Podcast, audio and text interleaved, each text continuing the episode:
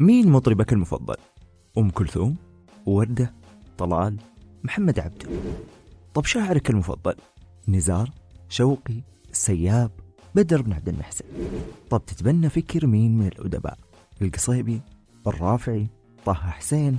الوردي؟ ما أقدر أجاوب عنك لكن اللي أقدر أقوله إن نتاجهم الأدبي والفني ما جاء من فراغ ولا ضربة واحدة ورا كل عمل لهم في حكاية وأنا هنا طلال الحربي راح أحكي لكم هذه الحكاية.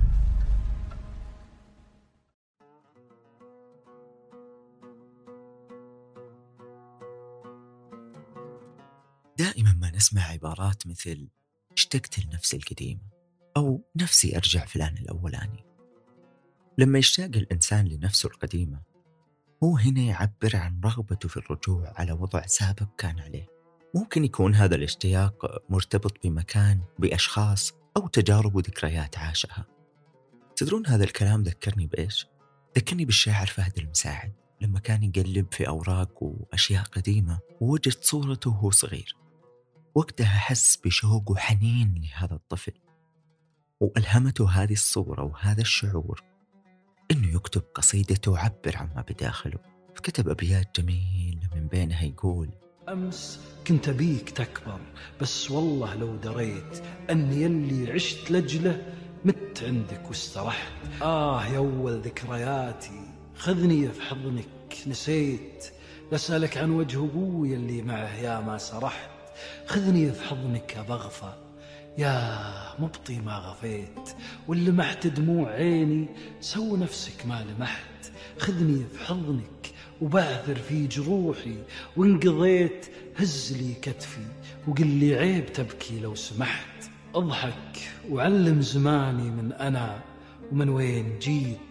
طق باب الحزن واصرخ فيه لا مني فتحت. وضمني يمك وكمل ضحكتك لا من بكيت. ودي أذكر كيف كانت ضحكتي لا من فرحت.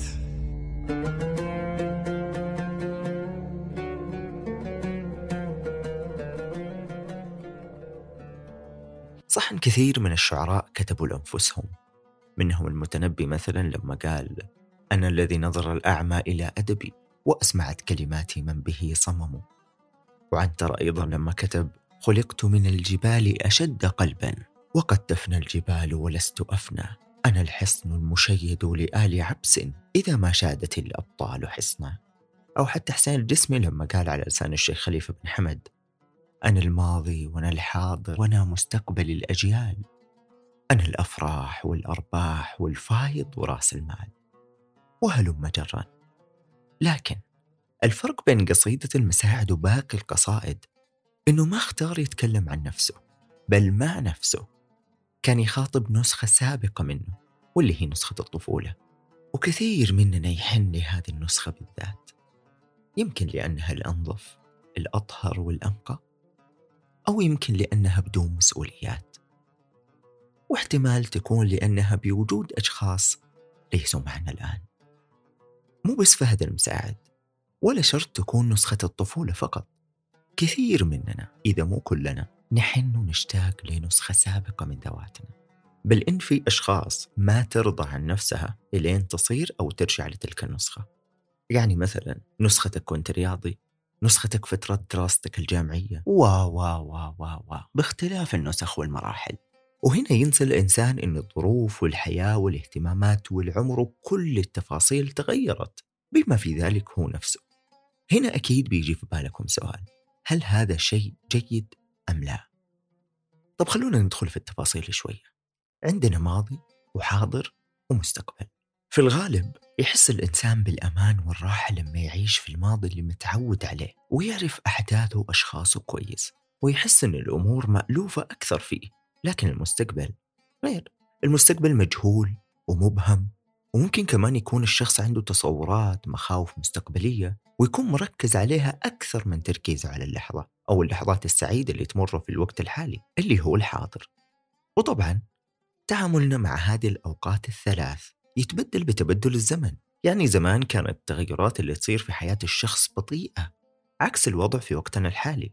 فالإنسان الآن يتغير بسرعة والأحداث من حوله تتغير سريعا وفجأة يحس بالاغتراب النفسي وما يعرف كيف وصل لهنا اللي هي مرحلته الحالية. ومرات يحس إنه صعب عليه يتكيف مع حجم التغيرات الجديدة وكثرتها زي اللي يصير الآن مع كبار السن. كلنا نحس بالحنين. ومرات حتى نحب شعور الحنين. لكن تعرفون أن الحنين للماضي أو للذكريات له أثر جسدي حقيقي علينا؟ قريت دراسة أجريت على مجموعة من العمال المأجورين المغتربين عن أوطانهم. كانت تظهر عليهم أعراض مرضية مشتركة مثل الأرق وعدم انتظام ضربات القلب وعسر هضم. وتبين أن سبب هذه الأعراض الشوق والحنين لأوطانهم وأهلهم. في مرات يتحول الموضوع لإدمان استرجاع الذكريات والاجترار النفسي لها خصوصا المؤلمة. وهذا الشيء ممكن يخلي الإنسان ينسحب من الحاضر اللي المفروض يعيشه ويعيش في ماضي انتهى وما يقدر يغير فيه أي شيء. وهنا دورنا يكون في إننا نوازن ما بين الاثنين. صح طبيعي إن إحنا نشتاق لنسخنا ولذكرياتنا لكن ما يتحول الموضوع للانسحاب من الحاضر. هنا أقدر أستشهد بمقولة الدكتور إبراهيم الفقي رحمه الله إن كل يوم تعيشه هو نعمة من الله فلا تضيعه في القلق بالمستقبل أو الحسرة على الماضي. في دراسة أجريت عن هذا الموضوع وكانت نتائجها كالتالي النتيجة الأولى هي أن الأشخاص يحسون بالحنين لما يكونوا مع العائلة والأصدقاء أو هم يتناولون الطعام أكثر من شعورهم لما يكونوا في العمل أو المدرسة. هذا الاستنتاج فسر أن الأسرة والأصدقاء والطعام كلها بمثابة ما يسميه علماء النفس إشارات استرجاع أو محفزات. الاحتمال الآخر هو أن المحادثات مع العائلة والأصدقاء في أثناء الوجبات قد تتضمن إيحاءات متعددة للتجارب والأوقات والمواقف السابقة معا. هذه المناقشات تؤدي بطبيعة الحال إلى مشاعر جياشة من الحنين، إما داخل نفسك بشكل خاص أو كعاطفة مشتركة مع من حولك. النتيجة الثانية للدراسة هي أن الناس كانوا أكثر عرضة للانسياق في مشاعر الحنين إلى الماضي عندما كانوا يشعرون بالاكتئاب أكثر من كونهم في حالة مزاجية سعيدة. هذا الحنين ممكن يؤدي إلى عواطف سلبية حزينة، لكن هذا قد يحدث لأن الناس يستغرقون في الحنين إلى الماضي عندما يشعرون بالإحباط. وهذا نفسه اللي حصل مع الشاعر فهد المساعد وخلاه يقلب في القديم.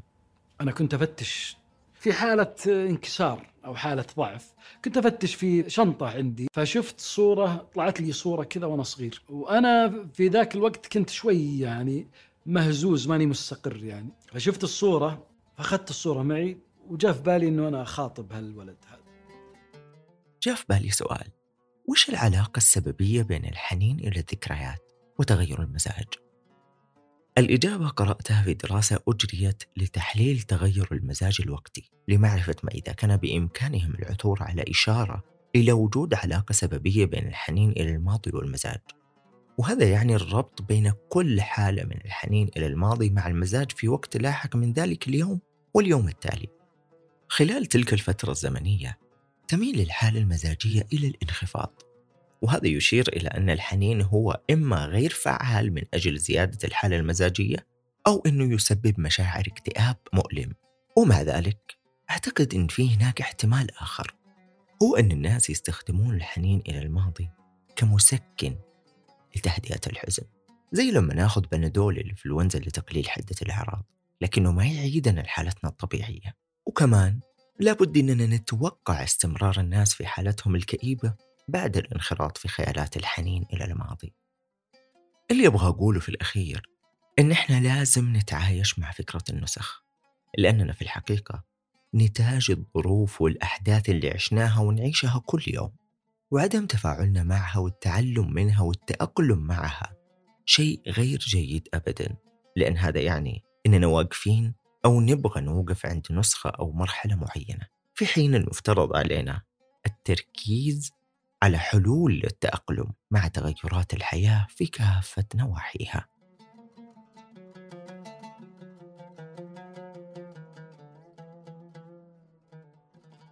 ختاما لا ضير مع الحنين إلى الماضي قليلا. أترككم مع صوت حمزة نمرة إلى أن ألتقيكم في الحكاية الشيقة القادمة. دمتم في رعاية الله. غمضت عينك فتحت لقيت الشعر شاب فجأة لقيتك في آخر صفحة في الكتاب. يا أيها الولد ما بقاش فاضل كتير. لو ده اللقاء الأخير أشوف وشك بخير. هيوحشني لقاك لو بعد مية سنة خد بالك من حبايبك وأولهم أنا.